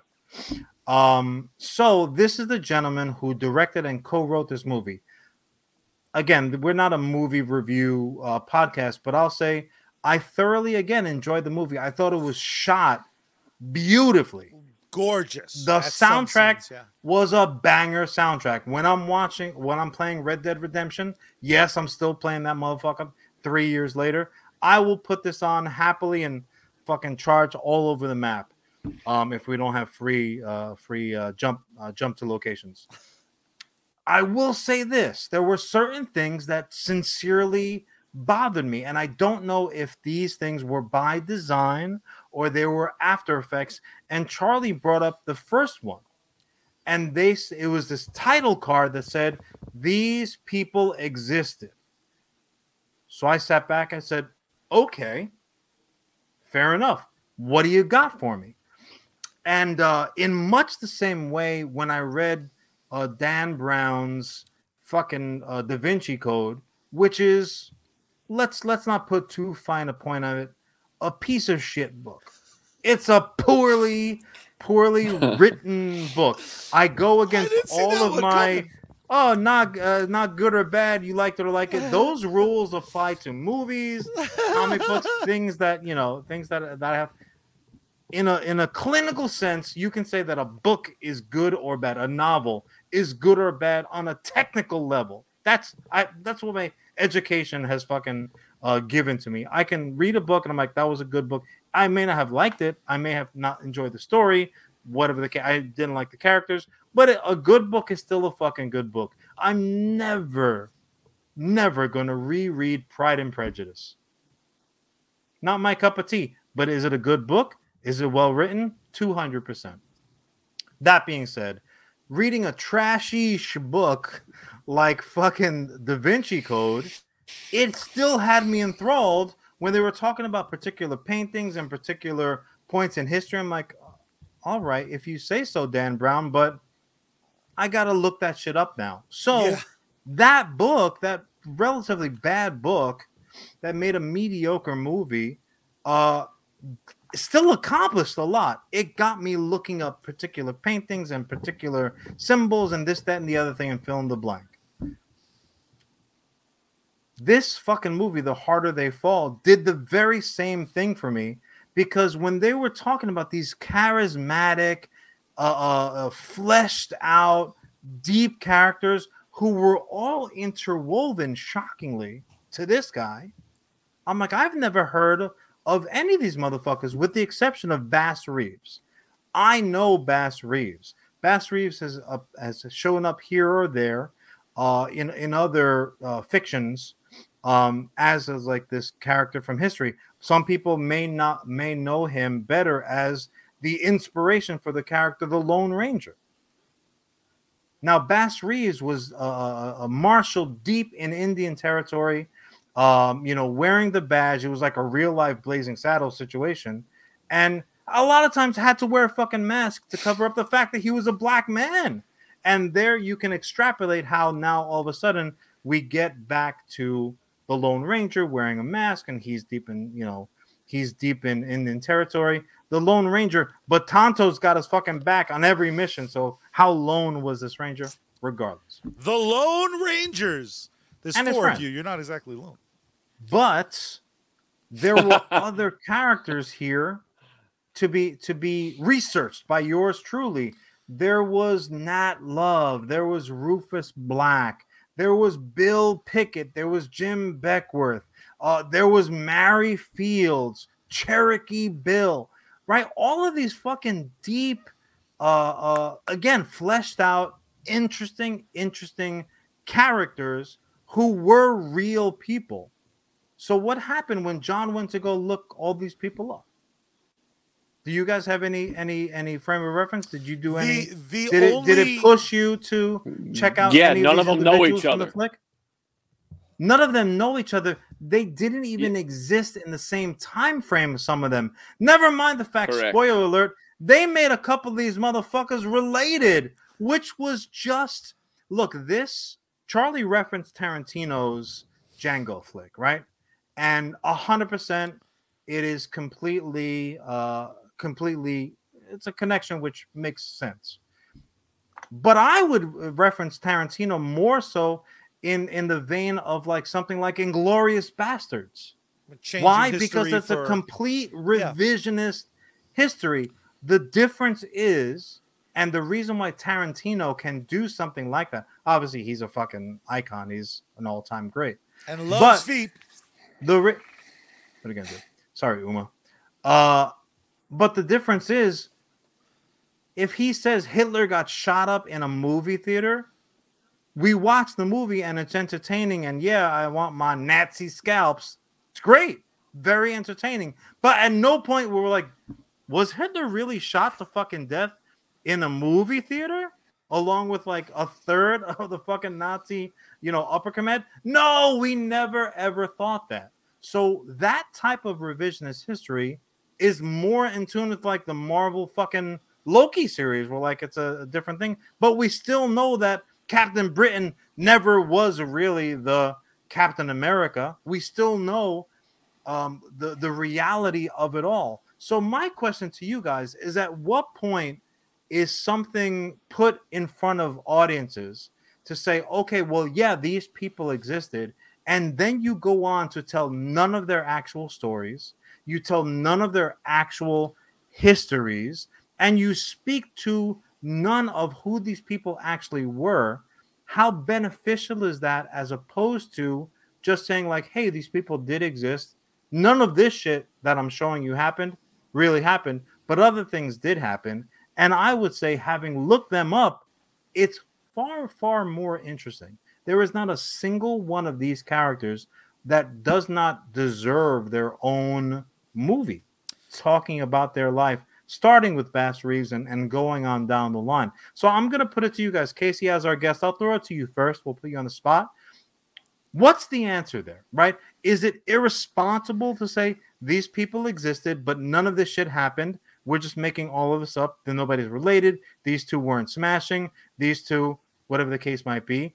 Or is it like shining a spotlight regardless of how you do it? You say, look, these people existed. John goes over to the to the Google machine and starts looking things up, which may not have happened if it were not for this movie. I sincerely I'm sitting here, I still don't know. So maybe you guys can convince me. What's the answer, Case? I don't I don't think there is one. Because I think they were I think what they tried to do they accomplished.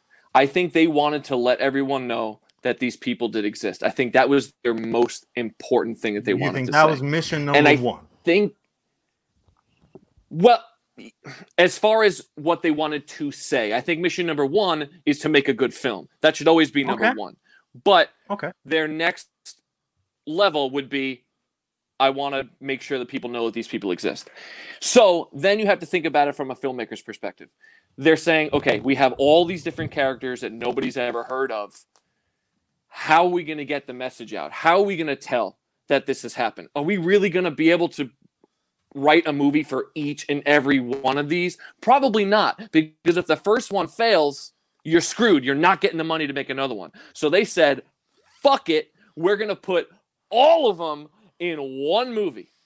And I think that was kind of cool, but I think it actually detracted from the movie itself, not necessarily for the reasons you're stating, but more so there was just there were just too many people and you weren't really able to focus on a person. So from a storytelling perspective, there was a little bit too much. Just Are you justice- talking about Eternals? Because we're we we're not we haven't covered that that topic yet. Casey, yeah, stay saw that on last point, night. bro. You can just copy and paste, bro. Put me in your next episode for Eternals. see Just have me this? say the same exact See thing. this, Charlie? This is how That's you, how you work get smart, Rebooked. not hard. That's Casey. That is that is dynamite. But you know what though? That's it. It's it's a point well taken. And you know what? Uh, obviously, we have an open invitation to creators, to people's uh, you know, other people's opinions. Uh, as I said, no offense to Casey, but my jury is still out. Charlie, I'm gonna throw the same thing to you. If you have the the the the the choice, the opportunity at the same time to either tell people the true story or do revisionist history, as a, a young little Nancy Rivera uh, answered in, um, or a, a hodgepodge of the both. I, I I don't know. How do you how do you how did you feel about it? I actually kind of instantly fell in love with this movie from the moment that that popped up on the screen that these people were real. I Okay. watched the movie a lot differently than I think I would have because I Hmm. personally fell head over heels in love with Stagecoach Mary. Uh, not the not the beautiful Zazie Beetz, not the fact that she was attractive. but also her as well. It didn't hurt. But the the character was so fucking unique and and Cherokee Bill and every character knowing that there was something true about this got me so excited to as soon as that 2 hour Ah. runtime a little long it Here- got me so excited to learn more that the fact that the whole movie was kind of bullshit, including the fact that like Stagecoach Mary's a big lady, which kind of makes me love her more. it's um, it's it's not that it was the entire movie was bullshit. It's that the entire thing was a complete fabrication. Well, but here's the thing. So and- it and would I be think- as if you were you were South African who didn't know very much about George Washington, and I wrote a George Washington as the first astronaut story. Now that story might be very entertaining, I'd see it. and na- naturally my dialogue would be chef's kiss, Charlie. Um, but that wouldn't really speak to any any historical I accuracy. Now, again, if the this is this is what's happening in my brain, so I'm going to give you guys a little uh, insight into what happens up here. It's very scary. I'm going to bed. It, you know, we talked about the the, the fight, right? The the the the Statler and Waldorf John version uh, behind the unibrow. Is that on one side? yeah, that's, that's actually a, a fucking perfect Ellis. Ellis, God bless you, you talented son of a bitch. That is a perfect, perfect analogy. The Abraham Lincoln vampire hunter hunter is borderline more historically accurate than the harder they fall. Um, but people know Abraham Lincoln. Um, so so what happens in my brain is, well, if it drove me to go look them up, then that's great. Then mission accomplished, truly, because the movie was entertaining. I liked the movie. A little I- long. It's a it's a nah. It's a movie I would watch uh, again and again and again. I mean, the talent across the board was Oof. fucking. I think you're right. Charlie. I think it was a little long.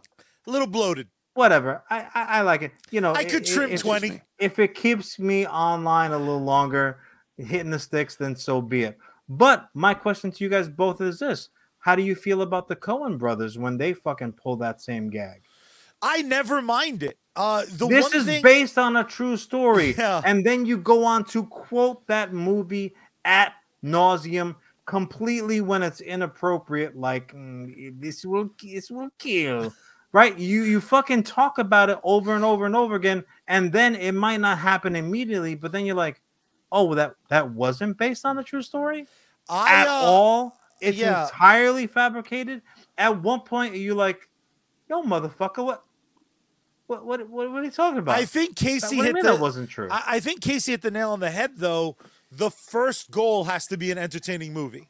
Okay, So- that's fine. so- then uh, my question is this, and you know what? We'll kick it to the Coen, kick it back to the Coen brothers, and I'll kick it to Casey because I know he's a fan as well, and I'm a huge Coen brothers fan, huge. If the if goal number one, and I don't have answers, guys. If goal number one is just make an entertaining movie, then make an entertaining movie. Why is the the the the the sleight of hand of this is based on a true story necessary for the Coen brothers flicks? Casey, Is it you, necessary, or is Uh, it Well, what are you? it What are like you referencing specifically? You know what? Let, let's let's What are you keep it with referencing? Fargo. Let's keep it with Fargo because obviously, again, one of the best movies ever. I fucking love Fargo. I would put it up against any movie out there. Truly, I love it. One of the most quotable movies. One of the best uh, universal uh, um, performances across the board. Um, again, the series that, that's something completely different, but I'm talking about the movie version. So that that little that one title card ended up creating big problems for me. It really did because it was like it was almost like I fell in love on the false pretenses. And it wouldn't Okay, but let, let me make this argument. let me make this argument. Have you ever seen a movie that is based on a true story that is 100% true? Ever? No. Who- there is artistic license that? taken in every That's true. sing- I mean, we know that people converse certain conversations never happen. This person really didn't meet this person when they actually met No, no, that, that's them. They didn't meet them until true. four years later. Creative, You know what I'm creative license. So Creative license is something that all creators deserve and should employ. A hundred percent, I agree. and I think it makes it and I think it makes a little bit of a difference when if you if you're telling a, a true biopic a true biopic and you know a- person A has murdered person B but they they don't in the movie and it makes them a completely different character that would bother me I don't think that was the point of this film so if you want to break down each character one by one, I did little bit of, a little bit of research as well, and I looked up like what these people did. Can you really make a full movie about all of them? Like, um, who is Idris Elba's character? No, I can't remember his Uh, name. Rufus Black. but Rufus, like he Black. went on Rufus like a two day. Buck. Buck, Thank Buck, you, Rufus Black. B-U-C-K. I think he went on like a two day excursion of crime. And that was pretty much what he did. So instead of to elongate that and add things to his character that never happened, into this, and now you have a story that you can tell and introduce all these people as well. That would be my argument. Yeah, and I think it's I think it's a great argument because I do think so with Fargo, for me, my viewing experience, when I saw that title card and it said based on a true story, I watched that whole movie differently.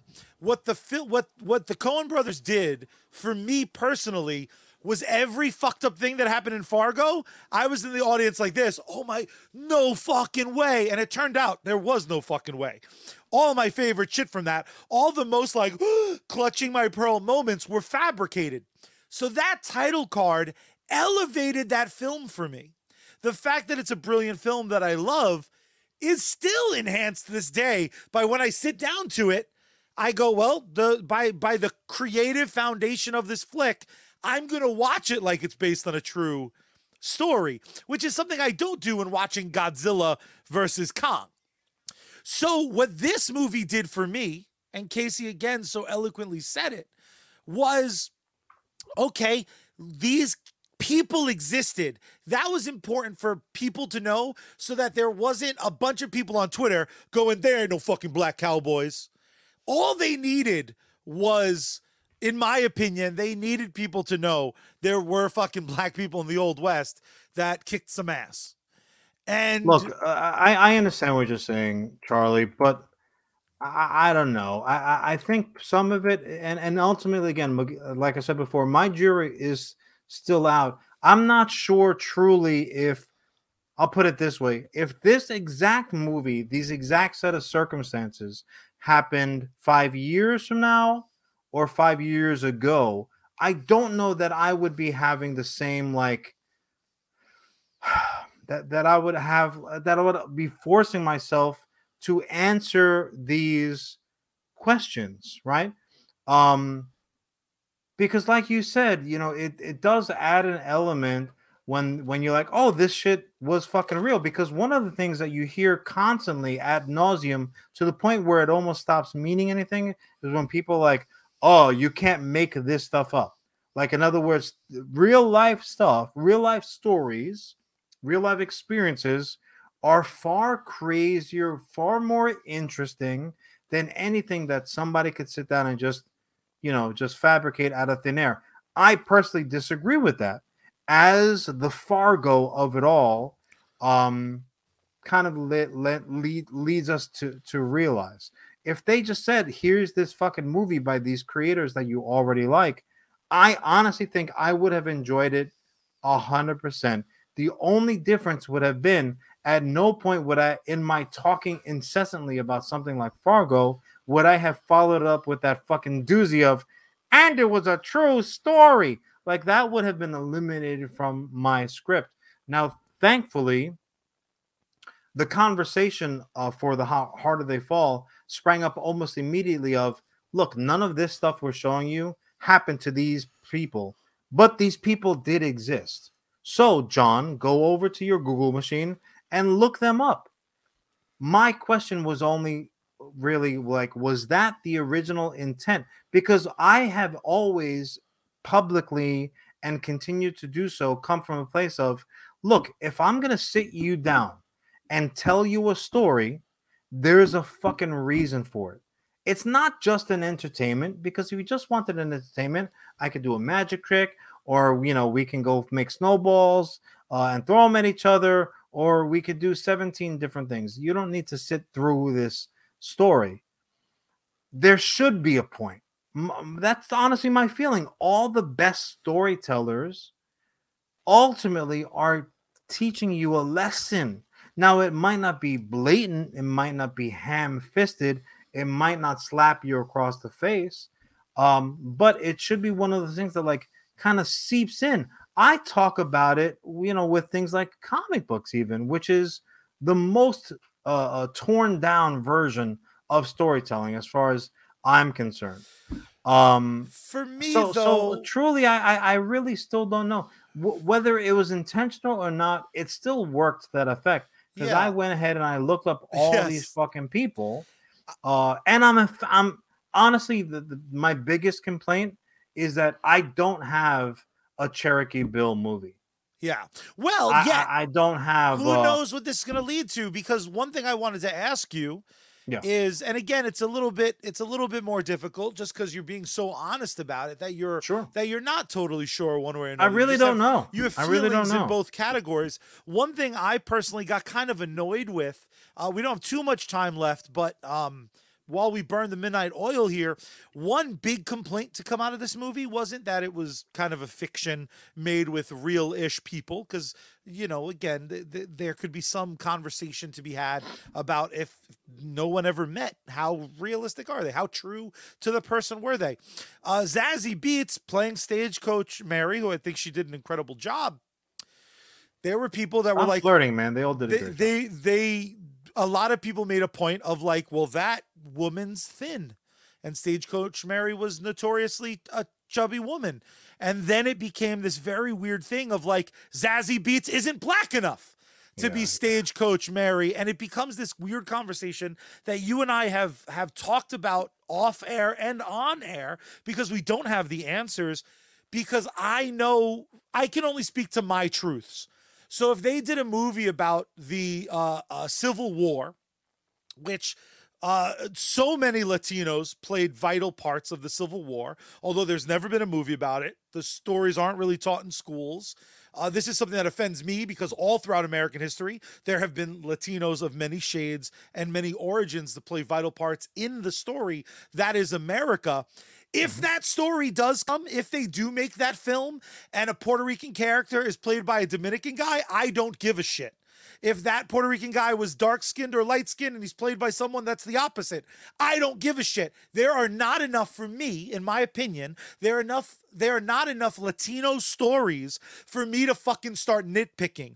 If there was a Puerto Rican guy, my shade, my width, my height, and then he's played by John Leguizamo, I don't give a shit because I just mm-hmm. need that story told. So if you need to tell that story through a fictional lens, for me, do it because I need that story told, period. And I think we could get to those movies you would probably more easily fall in love with. Not to say you don't like this one. You can tell those real stories once you know that there's a market for it and once there's a proven concept. And maybe this is going to serve that. So, so the only color that really makes a difference then is is green. Because my question to you is this: with that being the, uh, with that being kind of like the the stance that that that you want to take with it. So, no, let's let's keep it in the realm of the Civil War. Um, they make a movie, and uh, they they don't pull from history whatsoever. They tell a completely fictitious story about a, a Latino pick, you know, pick your flavor because there's you know a million different flavors of We're us. like Baskin Robbins, motherfucker. and they uh and they completely they just pull something out of thin air, right? But they give that character a real historic character, uh, character, person's name from that period of time. How would you feel about it in that capacity? I, I would I would You feel would the you way still not give a fuck? I would feel the way I feel about the harder they fall. Uh, essence is enough for me in fiction. Hmm. Um, if they, if they're not calling Yeah, it, if they're know. calling it a documentary series, I would have I would take umbrage. Um, but, But even saying, then, if even the if you s- movie, if that movie started the same way, this person existed. Yeah, or no, if it was I'm- the Coens, based on a true story, Yeah, the- inspired by the- a true story. the case- Coens, the, the Coens might throw me off. terminology.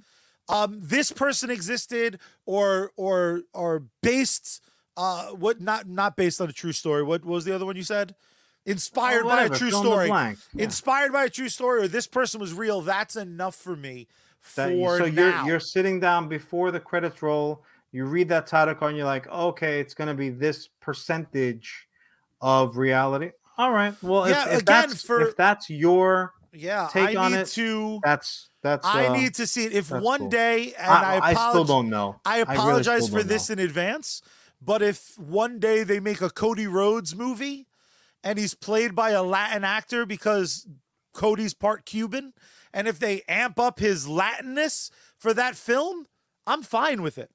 It's true enough. And inclusion Mm. and representation are vital, in my opinion. And Yeah. until we're sitting on a sea of black westerns, I'm gonna take what I can get. Doesn't mean it gets a pass. Doesn't mean it gets called good if it's not. I happen to really enjoy Harder They Fall, and if I didn't, I would have. let that me opinion. let me ask you this just to bring it close to home and then and then we can go home um i'll bring it home so that we can go home uh what if they make an eddie movie and eddie is played by uh irish italian actor from canada and they have eddie doing shit that he didn't do in real life So if they would you be him, content? Be like, they made a fucking movie about my all-time favorite wrestler. There, there's it's it's. I have to compartmentalize that because if they change things, I'm fine they do with change that. things. So, if so he's they, not played by, uh, let's say, th- okay, I'm making this movie, and he won heavyweight championships at WWF, at WCW, uh, at Ohio, like uh, TNT. uh-huh. So I, I, I, I amp up all of his achievements for the flip. if yeah, I'm I'm I'm fine with it. You're the okay one with thing that? I the one thing I wouldn't be okay with, Uh-huh. and again, call me a hypocrite if you must. I probably will. If uh if an Irish guy is playing Eddie, uh-huh. Eddie wasn't Irish, so I don't necessarily need him played by a Mexican guy. Stagecoach Mary was not of mixed uh was not of mixed uh, Correct. um, for me, background either. for me, Stagecoach Mary, uh, Eddie being played by someone who even is just a lit. There's something about, and and I can't quite explain it other than needing to see certain people because I'm not in charge of what people identify as. As so, if someone is one percent Latin, that is Latin enough for me. Because I've Okay. been accused of not being Puerto Rican enough because of I people's I weird. accused you. Your Spanish is terrible. Um, they, but there have been people who have really broken my heart by implying I'm not Puerto Rican enough because I don't necessarily fit a certain mold. Because you're so bad I would, at baseball? 'Cause I don't I'm bad at baseball. How how dare they say that? uh, Um, I, I hear what you're saying, and and we're we're way way over time. I liked it. Uh, Bonus episode. Obviously, obviously it's it's a it's a complicated issue it's not uh forgive the term but i think it's appropriate it's not a black and white issue and uh i hate to put the onus on you and casey but even now i'm still not sure how i feel. All i know for a fact is that i really really thoroughly enjoyed the movie the harder they fall. I'm grateful that they made it. It'll be one of those movies that i watch uh, again and again. Um, Rocky, uh, the director's cut, Rocky Four director's cut was outstanding. I loved it. I'll 100% watch that again. Um, and I have no trepidation whatsoever for Ghostbusters, but I do not have nearly as much skin in the game as my brother Charlie. scared. but um, you know, other than those few things, I still have questions. Uh, do a little soul searching. I'll see how I feel. Eventually, I'll come up with an opinion, even if I got to make it up on the spot. Uh, I respect it. I love it. As always, we want to hear what you think about all of today's topics. We deliver brand new episodes every Wednesday live on Facebook, on YouTube, on Twitch, all of it at US Comics HQ. We are US Comics Cast. If you want to leave a review, do it on iTunes. That moves it the most. That moves it the fourth, uh, furthest. Of course, we would love all the stars, but we'll take any stars. You can leave us a negative review. I just want to see a review. Do it. Leave a comment on this video if you're seeing it, even if it's just saying hello. Hit the like, hit the heart, do all of that good stuff. My brother, the fearless leader of US Comics, uh, again every single week, eight o'clock. We are live, but you can catch last week's episode on all of the audio podcast devices every midnight on Wednesday. So you are welcome, America. But It's gonna be midnight soon. Wrap it up, motherfucker. we had a long, glorious episode with Casey. I'm super glad he was able to join us, but Yeah, Casey, though- thanks for joining us. Brother. even though Casey has come and gone, there is still only one way that we end this and every episode of US Comics Cast. Want to show the beautiful people how we do what we do. It is real simple. First, you gotta chase Casey away. Then you gotta turn the power on. Then you gotta turn the volume up. Then you gotta ooh tune Bad Mary and open up the window wide and scream out into the night sky. Save Miss space girl. We out.